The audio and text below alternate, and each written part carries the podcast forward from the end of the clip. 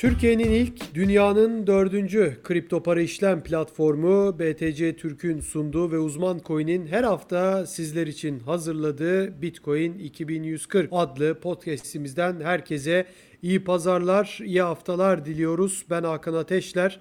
Arkadaşım Burak Köse ile birlikte yine yeni bir Uzman Coin podcast'inde Bitcoin 2140 podcast'inde sizlerle birlikteyiz. Gerçekten yoğun bir haftayı tamamladık. İnanılmaz gelişmeler var. Fiyat anlamında belki çok fazla tatmin olmuyoruz ama e, gerçekten fiyatta da çok ilginç ve garip hareketler var. Bunların hepsini konuşacağız ama Binance'e dünyada gelen baskılar devam ediyor. Onun dışında Bitcoin madenciliği çok bambaşka bir noktaya taşınıyor. Nükleer enerjide dahil olmak üzere.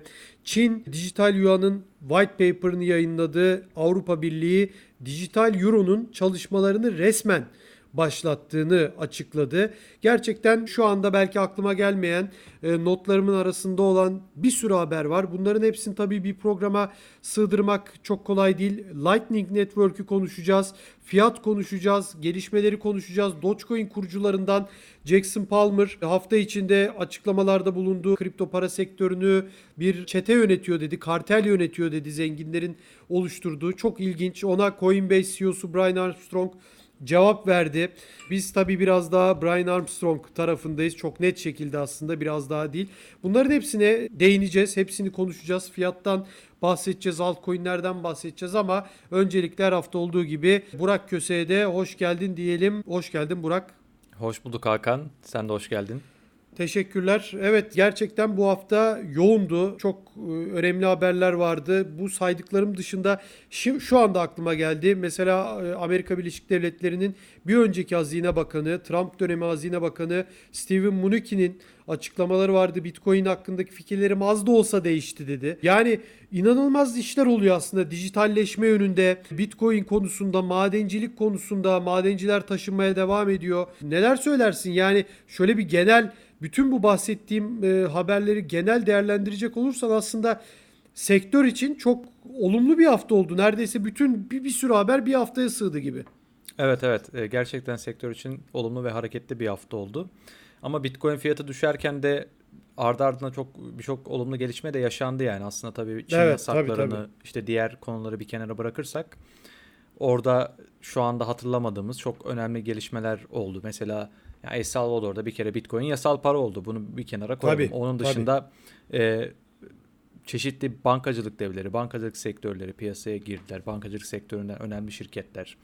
Bunlardan işte e, Standard Chartered olsun, işte diğer şir, büyük bankacılık kuruluşları bunlar Bank of America sektörü. Evet, evet Bank of America'da onlar da Bitcoin vadeli işlemleri sunmaya başladılar bazı müşterileri için.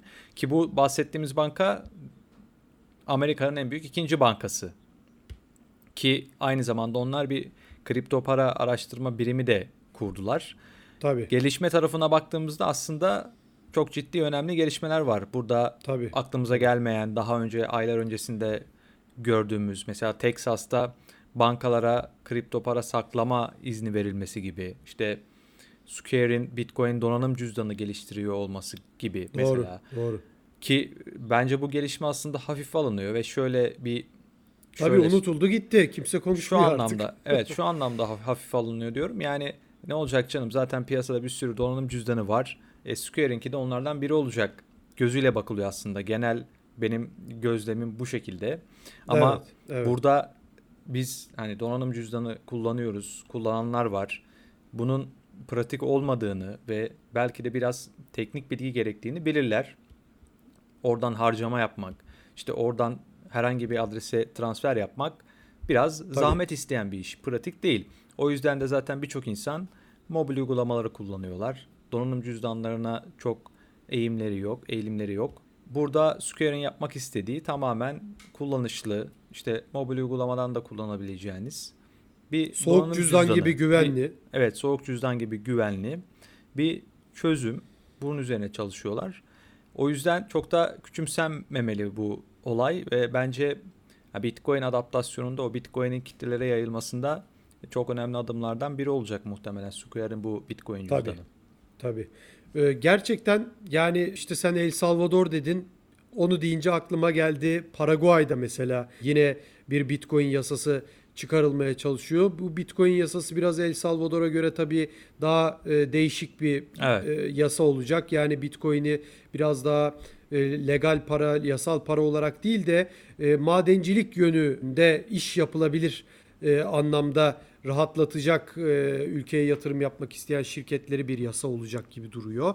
Yani gerçekten öyle gelişmeler oldu ki bu hafta bütün bu gelişmelerin bir tanesi, iki tanesi şu geride bıraktığımız 3 senelik ayı sezonunda olsaydı yani 3 sene içinde Bunların 2-3 tanesi olsaydı herhalde Bitcoin e, evreni, dünyası artık ne dersen de çıldırırdı.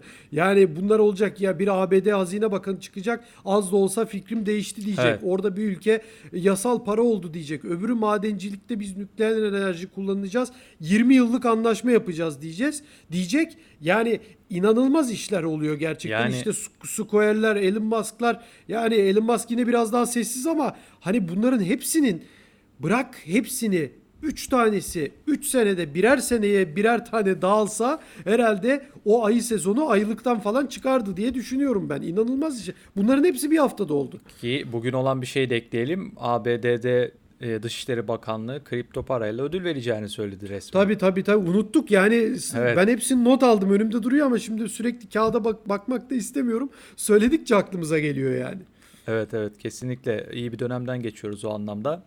E şimdi tabii en önemli gündem maddelerinden biri bu süreçte. Evet, bu merkez, yavaş merkez yavaş. bankalarının şey olacak bu dijital para birimlerine. Asıl konuya geçmeden önce biraz da ondan bahsedelim. Tamam. Bu, tamam. an- bu alanda gerçekten çok hızlı gelişmeler var. İşte Çin Merkez Bankası dijital yuanın white paper'ını yayınladı. Bununla ilgili ilk belge olması açısından önemli bu.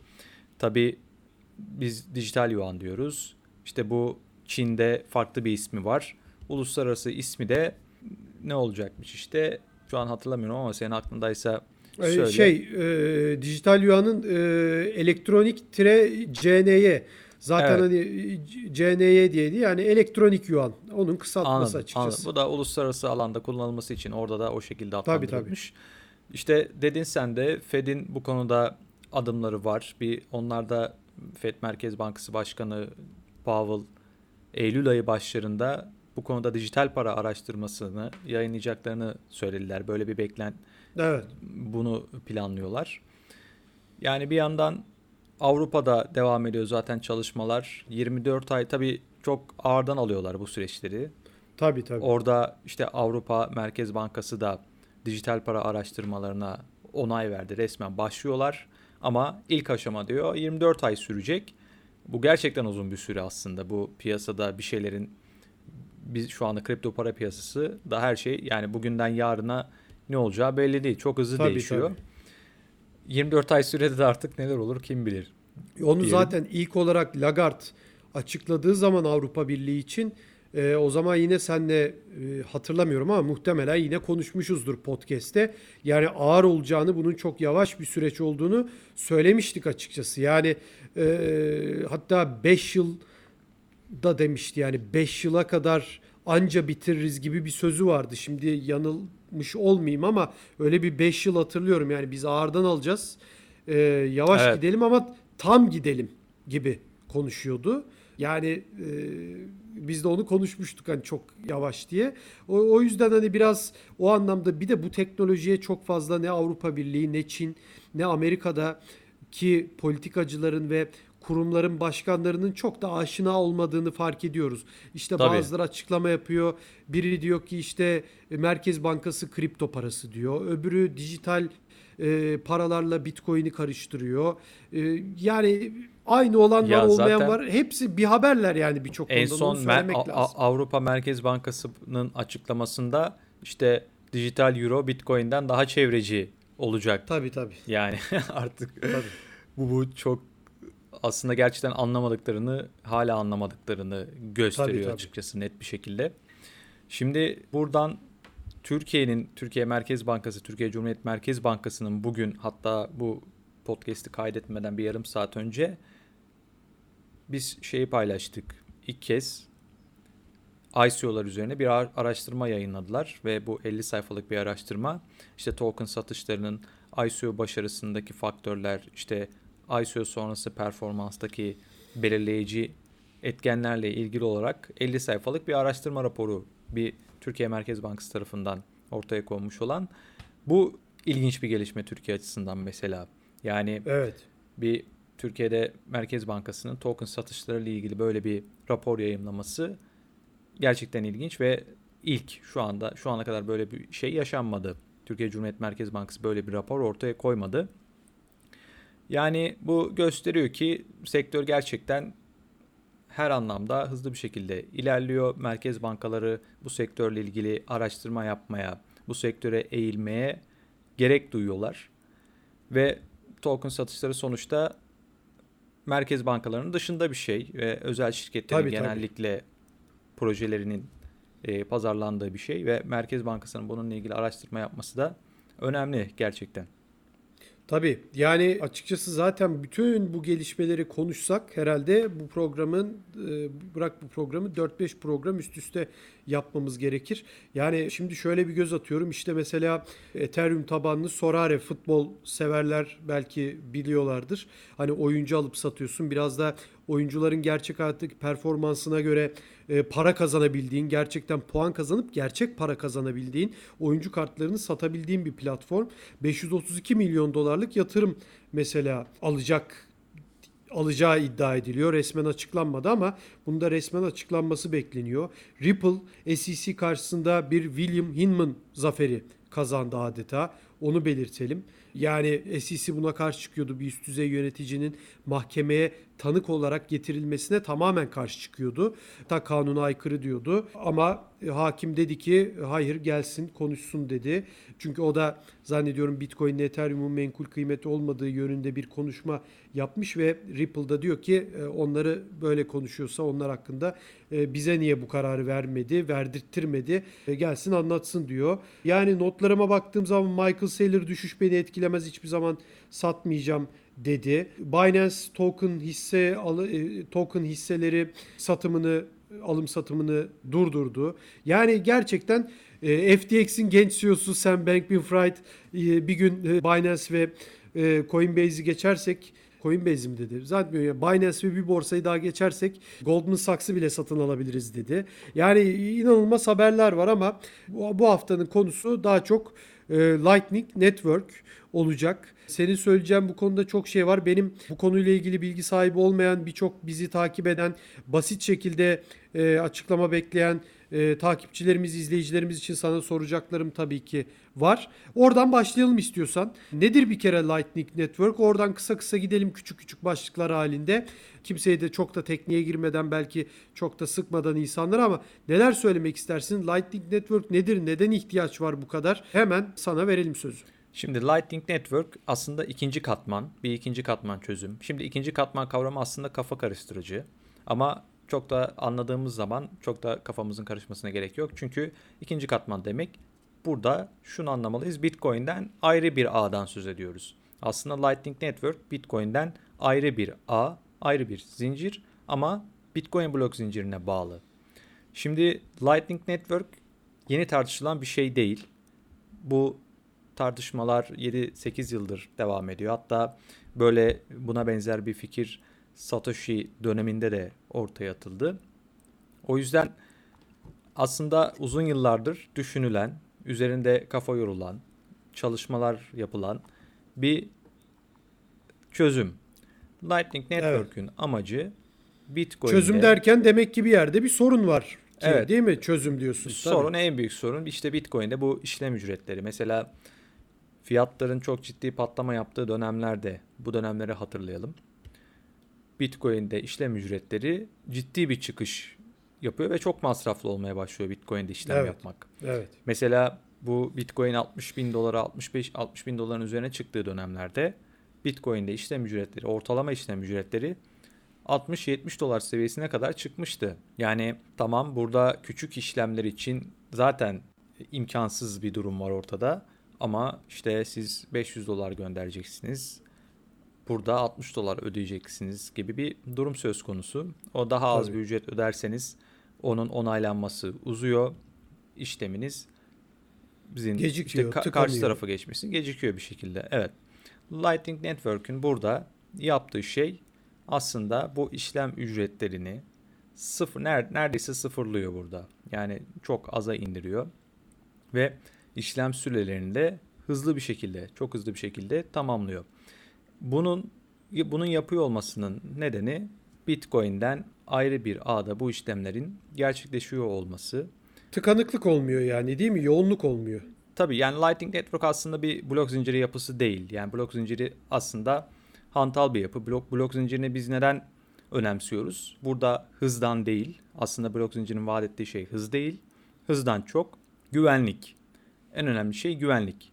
Hantal olabilir ama ne kadar güvenli olursa o kadar iyidir. Tabii. Lightning Network bir blok zinciri yapısı olmadığı için Bitcoin'den ayrı bir ağ olduğu için burada işlemlerin sıfıra yakın ücretlerle gerçekleşmesi ve neredeyse anında tamamlanması mümkün olabiliyor. Bir de küçük ödemeler, küçük fiyatlar onlar açısından da çok önemli olduğu. Yani gerçek e, amacının aslında bu ödemelerin de olması e, nasıl diyelim yapılabilmesi daha doğrusu e, rahatça yapılabilmesi e, ni sağladığı belirtiliyor. Yani Hı hı. küçük ödemeler niye burada çok önemli oluyor? Diğer normal blok zinciri ağından ben bunu yaptığım zaman yine mi tıkanıklık oluyor veya daha mı zor Lightning Network'e göre atıyorum işte mesela El Salvador'da şimdi para yasal oldu diyelim. Eylül'den sonra ben bunu harcamaya başladığım zaman orada gideceğim alışveriş yapacağım. Mesela 5 dolarlık bir bitcoin'le ödeme yapacağım. 5 dolarlık bir mal aldım ben ya da hizmet aldım bilemiyorum. Yani bunu Lightning Network'le mi ödemek daha sağlıklı olacak, daha hızlı olacak ya da? Tabii daha az ücret ödeyeceksin ve işlem daha hızlı bir şekilde gerçekleşecek. Şu anda mesela Bitcoin'de ki işlemler çok azaldı diyoruz. İşte kimse işlem yapmıyor Bitcoin'de şu anda. Yani şeye baktığımızda aslında kimse yap, kimse işlem yapmıyor. Do- Hiç doğru olmaz. Ee, gerçekten yoğun bir işlem var. Ama rekor seviyelere baktığımız zaman 60 bin dolar dönemlerine baktığımız zaman burada işlemler ciddi bir şekilde azalmış bu bir durumda. Aslında yoğunluk yok şu anda. Ve buna rağmen şu anda ortalama Bitcoin'de işlem ücreti 3 dolar. Sen 5 dolarlık bir ödeme yapacak olsan 3 dolar 2 dolarlık bir işlem ücreti ödeyeceksin. Ama Tabii. Lightning Network ile yapsan bu işlemi onu kullanarak yapsan burada işte 0.00 bilmem kaç belki de yani çok az bir işlem ücreti ödeyeceksin ve bu şey anlamında yani küçük ödemeler bakımından devrimsel bir şey olacak. Tabii. Ee, bunu tabii Lightning Network nasıl başarıyor? Burada iki kişi arasında bir kanal açılıyor. İşlemler ve şöyle bir şey var yani sen bir işlem yapacaksın. O işlemi yapacağın kişiyle aranda bir kanal olması şart değil aslında. Yani bir kanal açtıysan ve bir yere bağlıysan o şekilde bütün network'te network'ün bir ucundaki kişiye ulaşabiliyorsun. Böyle bir yapısı Yani var Lightning Network'ün. eskiden eskiden şu olurdu. Yani mesela internetten iki bilgisayar birbirimize bağlanmak istediğimizde işte futbol maçı yapardık. Ne bileyim Counter Strike falan oynardık. Red Alert oynardık. Ee, takılırdı. Şey olurdu. Bir türlü beceremezdin. Çünkü internet yavaş olurdu. O olurdu, bu olurdu. İnternetin genel problemleri senin e, bağlantına da sirayet ederdi. Mesela ama internet kafeye gittiğinde ya da evde iki bilgisayardan aradan bir kablo çektiğin zaman bu tıkanmalar tabii ki olmuyordu. Çünkü zaten o kabloyla sen bağlısın ve arada başka kimse yok. O geldi aklıma şimdi. Onun gibi bir şey mi oluyor? Yani kanal açıyorsun dediğin iki bilgisayarın birbirine bağlanıp daha hızlı oyun oynaması gibi mi ya da bağlantı kurması Evet gibi evet. mi? Tamamen o şekilde. Aynen bu örneği verebiliriz bunun için. Tam yani o geldi aklıma şu anda. evet, Çünkü o evet. sorunu iyi, iyi çok yaşardık. oldu. Aynen. Evet. Evet. Tabii orada Lightning Network'ün kırılgan tarafı e, online ol- olmak lazım e, bu işlemleri yapabilmek için. Evet. Kırılgan tarafı bu. Ve e, şunu Lightning Network'te tabii ele- eleştiriler de var. Bunları da göz ardı etmemek lazım. Mesela Emin Günsürer'in bu konuda bir eleştirisi olmuştu birkaç sene önce. Yani son zamanlarda bu konuda fikrini duymadım ama bundan 2 sene 3 sene önce 2018'de mesela Lightning Network'ün işte bir güvenlik açısından felaket olacağını söylemişti. Mesela burada Hmm. insanların paralarının çalınabileceğini ve çalışmasının bu Lightning Network'ün güvenli bir şekilde çalışmasının 10 yıl 10 yıl sürebileceğini belki de söylemişti ve burada işlemlerde gizliliği sağlamanızın çok zor çok zor olduğunu söylemişti. Yani bu tarz eleştirileri de not etmek lazım. Tabii şu var. Lightning Network'te burada hırsızlığı, dolandırıcılığı önlemek için herhangi bir yaşanacak hırsızlığı önlemek için notlar vasıtasıyla kurulan mekanizmalar da var. Yok değil. Ama gerçekten ciddi geliştirmeler yapıldı Lightning Network'te. Mesela, mesela rakamlara baktığımızda bundan 2018'de aslında tam anlamıyla Lightning Network'ü biz görmeye başladık. Son 5 günde mesela 100 BTC eklendi. Aa, Lightning Network'ün kapasitesi 100 BTC birden arttı. Hızlı bir şekilde büyüyor. Yani bundan önceki rekor 9 gündü. Bu 100 BTC eklenme süresi 9 gündü. 5 güne kadar düştü. Giderek azalıyor bu gün sayısı. Ve kripto para borsaları da Lightning Network'ü entegre etmeye başladılar. Şu anda OKEX, Opcoin, işte Bitfinex gibi borsalarda Lightning Network entegre durumda. Evet. Nisan ayında ilginçtir. Toplam rakam 1100 BTC civarındaydı Lightning Network'ün kapasitesi açısından. Şu anda 1800 BTC'den fazla. Ve not sayısı not sayısı 10.000'den Nisan ayında 10.000'den 23.000'e çıkıyor. Mesela 3 aylık bir sürede burada not sayısında iki kattan fazla bir artış var. Ama bu not sayısının 5000'den 10.000'e yükselmesi bir yıllık bir zaman almıştı. Şu anda kanal sayısı da 56.000'e çıkmış durumda. Şu var, El Salvador'un biz Bitcoin'i resmi para yapacağını biliyoruz. Yaptılar zaten yasal olarak. Evet. Ama 7 Eylül'de 7 Eylül'den itibaren bunu kullanmaya başlayacaklar. Bu süreç yaklaştıkça aslında Lightning Network kapasitesinin hızla arttığını görüyoruz. Çünkü El Salvador burada Lightning Network'ü kullanacak. Bundan yararlanacak. Bu ağa bağlanacak. İşlemler bunun üzerinden yapılacak. Ee, tabii günlük hayatta Bitcoin'i kullanmak kolay değil mevcut yapıda işlem ücretlerinden dolayı. Ama Lightning Tabii, Network ile beraber bu sorun çözülmüş oluyor. El Salvador'da da Bitcoin günlük hayatta kullanılmaya başlanacağı için burada Lightning Network devreye giriyor ve bu son zamanlarda kapasitenin hızla artmasında El Salvador'un etkisinin olduğunu düşünüyorum. Burada artık Lightning Network'e bu kapasiteyi ekleyen kimlerdir, hangi isimlerdir bilemiyoruz. Ama birileri var ki Lightning Network'ün altyapısını El Salvador'a hazırlıyorlar. Görüntü o yönde.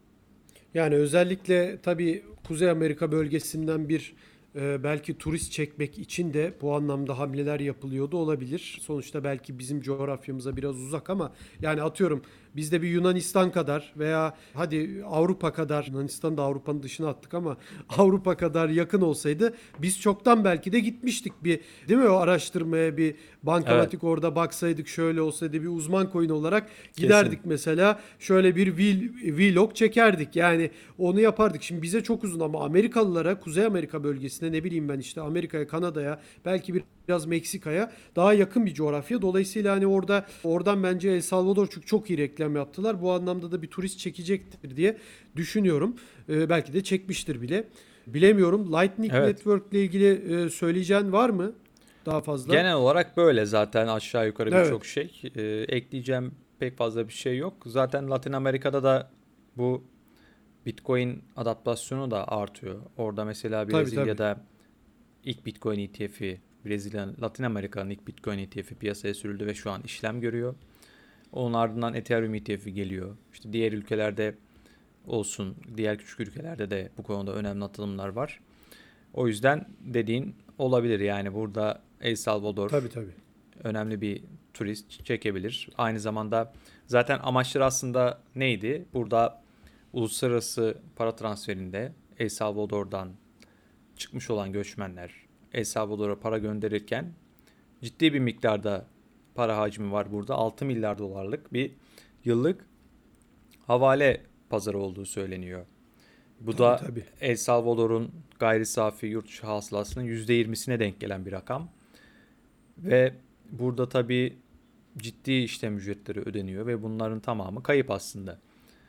Bitcoin'de bu işlem ücretlerini de kazanmak, buradaki kaybı da önlemek aslında amaçlanan şeylerden biri bu.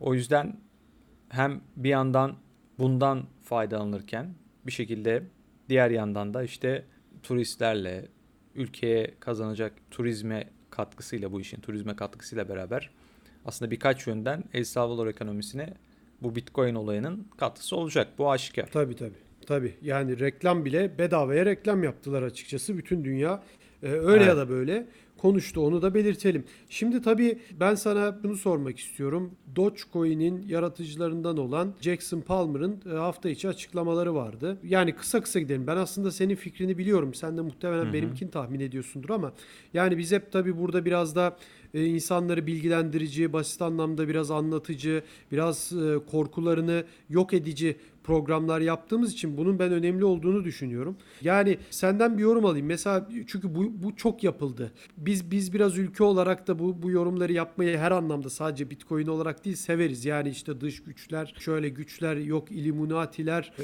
ne bileyim başka gruplar hani hep böyle yönetir hep böyle bir ya oyunun içinde oyun var sen boş ver şimdi onu gibi yorumlar hep yapılır ya bizde yani sadece kahvehanelerde değil her yerde yapılır bu yorumlar. Üniversitelerde olsun, başka yerlerde olsun. Şimdi e, çok aslında sert ve kripto para endüstrisini yerden yere vuran topa tutan açıklamalar yaptı. Dedi ki bunu zenginlerin zenginler nasıl şimdi biz yönetiyorlarsa bu kripto para sektörünü de endüstrisinde yine onlar yönetiyor. Bu bir çete, bu bir kartel. İnsanlara umut verecekler. Umut e, veriyorlar daha doğrusu. Bu umutları verip paralarını alacaklar. Daha da fakirleştirecekler. Diyor ki eskiden yok muydu bu yozlaşmışlık, bu dolandırıcılık? Vardı. Ama işin içine şimdi teknoloji girdi. Teknoloji girince de daha da kolay oldu. İnsanlara umut veriyorlar ve paralarını çok çabuk harcamalarını sağlıyorlar. Dolandırıyorlar, paralarınızı alacaklar gibi bir açıklama yaptı. Bunu Dogecoin yaratıcısı yapıyor. Yani 2013'te 2014'te Dogecoin diye hani şaka olsun diye bir coin çıkarmış bir adam. Diyor ki kripto para sektörü şaka gibi bir sektör diyor yani açıkçası. Şimdi e, neler söylemek istersin? Coinbase CEO'su da dedi ki öyle bir şey yok. Hani bu eşitlikçi en azından parasını harcamayı istiyorsa adam harcıyor. Zorla kimse kimsenin elinden almıyor. En azından bir umudu var insanların gibi. Çok uzun tabii. Şimdi uzatmayayım. Böyle yorumlar oldu. Coinbase CEO'su da e, karşı çıktı. Şimdi biri Coinbase CEO'su, öbürü beğen ya da beğenme bir kripto para çıkarmış ve o kripto para da bugün 20 milyar dolar değere, 25 milyar dolar değere gelmiş bir kripto para. Senin buradaki yorumun nedir? Ben onu merak ediyorum.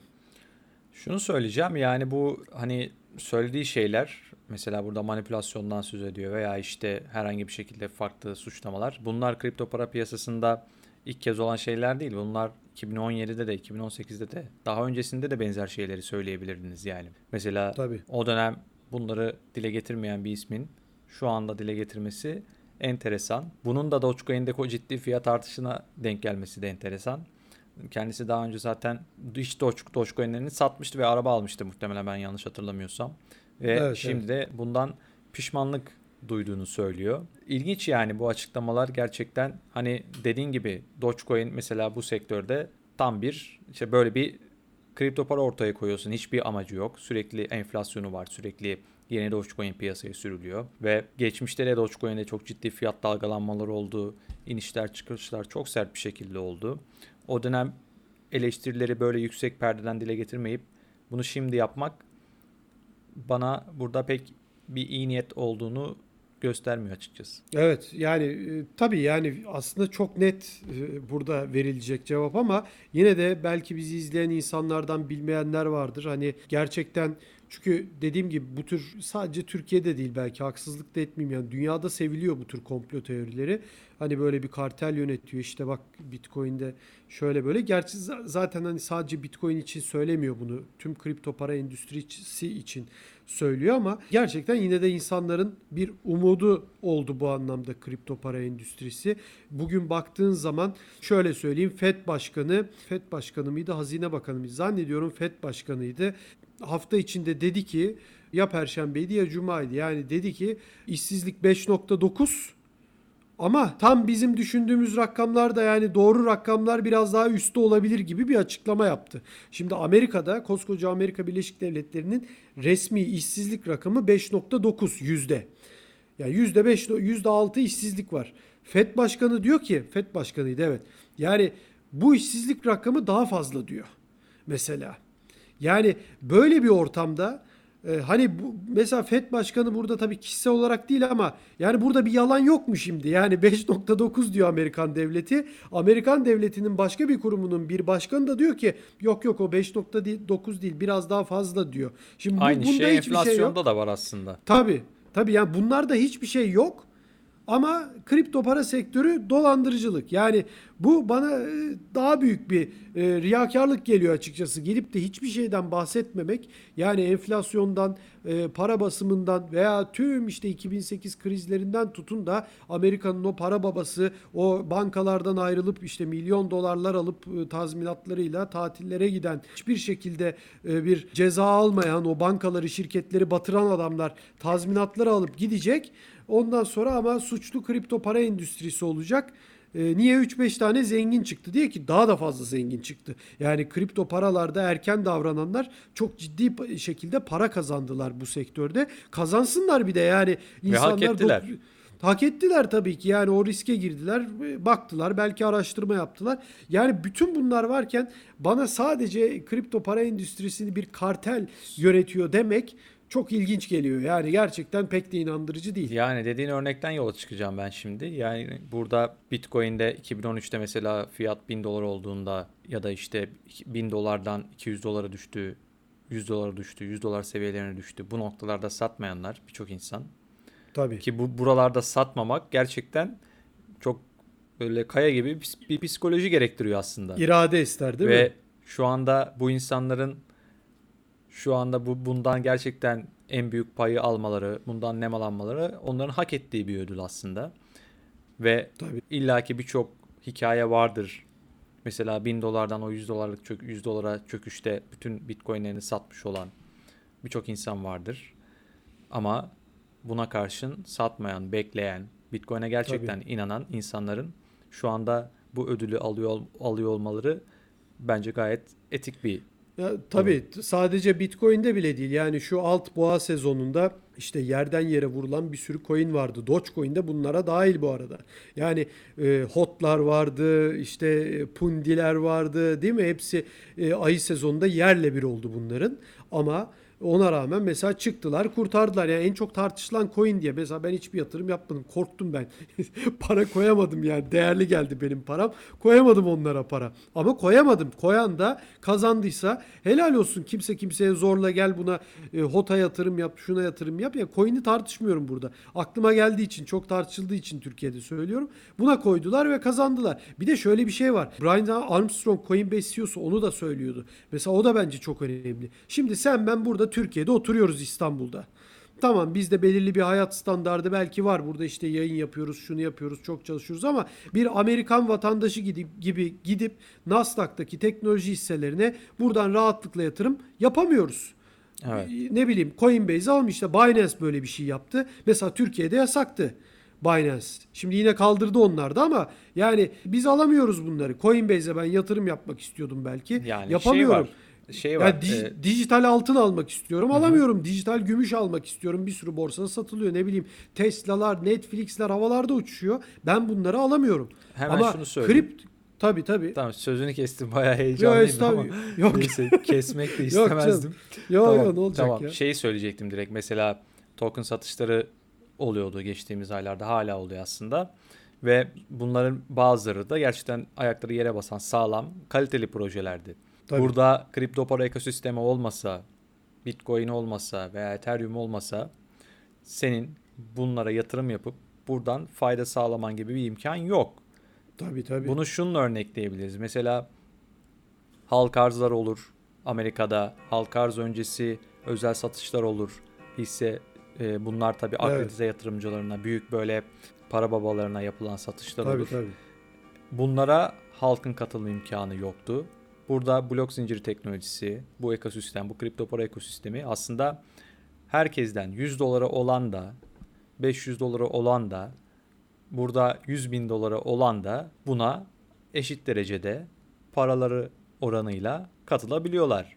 O yüzden bir anda bir yandan yani bunları da göz ardı etmemek lazım. Tabii tabii ben onu diyecektim. Yani sen burada oturuyorsun o hisseye bu hisseye hiçbirine yatırım yapamıyorsun. Uzaktan izliyorsun. Hatta yaptığın zaman bütün dünyada zannediyorum böyle çok da bu konuda tecrübem yok ama yani bir hisseyi alıp sattığın zaman kripto para endüstrisi kadar bunları 7-24 zaten yapamıyorsun da anlık da yapamıyorsun. Ben bir kere öyle bir banka uygulamasından bir hisse satın alayım dedim. Bu teknoloji hisseleri falan filan. Sonra beğenmedim çıktım. Şey oldum. Mesela satış emri verdikten iki gün sonra sattı. Ondan iki gün sonra da para benim hesabıma geçti. Yani kripto parada bunu düşünemiyorum bile. Yani her şeyi anlık yapıyorsun. Her şeyi telefondan basit yapıyorsun. Bankadan tık tık tık gönderiyorsun. Bütün bunları sana sağlamış bir sektör ve e, Bitcoin olarak en azından sürekli yükselmiş 3 bin dolarlardan 15 binlere, 20 binlere, 40 bin, 65 binlere gitmiş. Sen diyeceksin ki sonra bunu kartel yönetiyor. Vallahi böyle kartel olacaksa bütün dünyayı karteller yönetsin o zaman daha iyi. Ki yani e, şunu söyleyelim devletleri yöneten insanların da ne durumda olduğunu bütün dünyada Afrika'sından tutun uzak doğusuna kadar hatta Avrupa'da biraz da böyle hani işi e, kanuna e, uydurmuş da çok ciddi yozlaşmışlıkların olduğu Amerika'yı zaten söylemiyorum. Devletleri yöneten insanlar yozlaşmışken bu kadar bana çok şaşırtıcı geldi. Hiç inandırıcı gelmedi. Yani kripto para sektörü pek bunu yutmaz gibi geliyor ama ben yine aynı şeyi söyleyeceğim. Yani satmış olabilirsin coinlerini. Böyle Twitter fenomenleri de var. Yani coin satıyor. Bitcoin'e geç girmiş. Ona geç girmiş. Buna geç girmiş. Adam inanılmaz derecede bir eleştiri. Bitcoin'den olmaz. Şundan olmaz. Kripto para çok kötü. Ya sen geç girdin diye yani bu, bu da çok ilginç bir psikoloji. Yani ben bunu da psikolojik anlamda sana da çok söylemişimdir bunu. E, hala çözemedim. Yani bir işi mesela atıyorum sen şimdi bir proje geliştirdin ne bileyim ben işte mikrofon yaptın değil mi? Şu mikrofonu sen yaptın diyelim. Ürettin, sattın, e, dolar milyoneri oldun. Ben şey mi diyeceğim yani ben yapamadım diyorum. Mikrofonlar kötüdür. Mikrofon hiçbir işe yaramaz mı diyeceğim yani. Yapmışsın işte adam başkaları kazanmış. Yani Biraz öyle görüyorum. Dogecoin'lerini satmasının verdiği üzüntüyle o psikolojiyle tüm kripto para evrenini kötülüyormuş gibi diyeyim kibar tabirle. Yani kötülüyormuş gibi geliyor bana. Bu da çok mantıksız geliyor. Ya olan olmuş satmışsın artık geçmiş. Yani yapacak bir şey yok gibi geliyor. Daha fazla da bir şey söylemek istemiyorum bu konuda. Evet evet ya bence bu insani de bir duygu aslında yani herkes de İnsani olan. ama çok mantıksız evet. canım yani evet. biri birini kıskanabilir kıskanabiliriz yani. Benim Tabii. de bir sürü arkadaşım var altcoin'den. Benim onda birim kadar bilgisi yok. Ama bir para kazanmış yani adam girmiş altcoin'lerden para kazanmış. Abi diyor sen o kadar biliyorsun diyor. Ben senden çok para kazandım diyor. E ne yapayım şimdi tamam insanın biraz zoruna gidiyor ama şimdi adama ne diyeceğim sen kötü bir adam mısın diyeceğim. Ne diyeceğim kazanmış işte çocuk ya şanstır odur beceridir bilemem yani ama kazanmış yani insanlar bunu bu dakikadan sonra bütün bir endüstriyi veya Bitcoin'i kötülemenin psikolojisini ben çözemedim. Olan olmuş yani. Sen de bir şey söyleyemedin. Gördüğün gibi sen de çözemedin yani. Neyse e, çok da söyleyecek bir şey yok. Konuyu da bilerek açtım ama ben senin fikrini de biliyorum. Sen de benimkini muhtemelen tahmin ediyorsun ama hani insanlar biraz da bunların olduğunu görsünler, duysunlar diye ben konuyu açmak istedim. Senin bir sözün yoksa yavaş yavaş sonlandırabiliriz istiyorsan. Yani genel olarak şunu söyleyebilirim. Mesela bunu geçen podcast'te de konuştuk aslında. 16 Temmuz bugün. Grayscale mevzusu önümüzde var ama artık onun etkileri geçti. Bugün de Bitcoin fiyatı 32 bin doların üzerine çıktı. Biraz toparlanma belirtileri var. Evet. 18 Temmuz'da yanılmıyorsam 16 bin Bitcoin'lik bir Grayscale hissesinin kilidi açılacak. Ama piyasada şöyle olur. Her zaman önceden fiyatlanır bu gelişmeler. Onu diyecektim zaten, ben de zaten, soracaktım. Evet evet zaten bir meşhur bir söz var. De, söylentiyi al haberi sat şeklinde bir doğru, söz. O Haber yüzden, çıktığında iş işten geçmiş olur zaten herhalde evet, değil mi? Evet gerçekleştiğinde zaten aynen dediğin gibi haber gerçekleştiği zaman da artık zaten olan olmuş durumda oluyor. Yani o saatten sonra Tabii. Bitcoin fiyatında bir e, kötü bir senaryo beklemek çok doğru olmaz diye düşünüyorum. Tabii önemli bir periyoda giriyoruz. 21 Temmuz'da da bir Word var. Burada Elon Musk'ın konuşup konuşmayacağı bekleniyor, merakla bekleniyor. Ben en son The Be World etkinliğini kontrol ettiğimde yani konuşmacılar arasında şu anda yok. Ama belki hiç olmayacak ve bir şekilde ekleyecekler. Onu göreceğiz. O konu net değil. 28 Temmuz'da tabii Tesla'nın bilançosu açıklanacak. Bitcoin aldı mı sattı mı konusu var. Onun dışında Ağustos ayının başında yine Square'in bilançosu açıklanacak. Burada Square'in ekstra Bitcoin alıp almadığını göreceğiz. Ki en yanılmıyorsam en son bilanço açıklamalarında Bitcoin'de almışlardı. Yanlış hatırlamıyorsam yakın zamanda böyle bir açıklama yaptılar. Şu anda Square'in 8000'den fazla Bitcoin'i var. 8027 Bitcoin'i var. Bunların mevcut fiyatlara baktığımızda toplam değerleri 250 milyon dolar. Ve bu Bitcoin alımlarının dışında Square zaten Bitcoin çalışmalarını ciddi bir şekilde artırdı. Gerçekten agresif bir şekilde Bitcoin üzerine eğiliyorlar. Jack Dorsey'in, Square CEO'su Jack Dorsey'in Bitcoin ile ilgili vaatleri sürüyor, devam ediyor. O yüzden önümüzde önemli bir dönem var. Bizi e, açıkçası enteresan günler bekliyor olabilir. Tabii. Ağzına sağlık. Çok teşekkürler. Senin de ağzına sağlık Hakan. Sana da Evet. teşekkür ediyorum. Ee, Bir Bitcoin 2140 podcast'imizin daha sonuna geldik. Türkiye'nin ilk, dünyanın da dördüncü kripto para işlem platformu BTC Türk'ün katkılarıyla hazırladığımız ve e, Uzman Coin'in her hafta sizler için hazırladığı Bitcoin 2140 adlı podcast'imizden bizden bu haftalık bu kadar. Ben Hakan Ateşler. Arkadaşım Burak Köse ile beni dinlediğiniz için çok teşekkür ediyoruz. Gelecek hafta görüşmek dileğiyle. Hoşçakalın.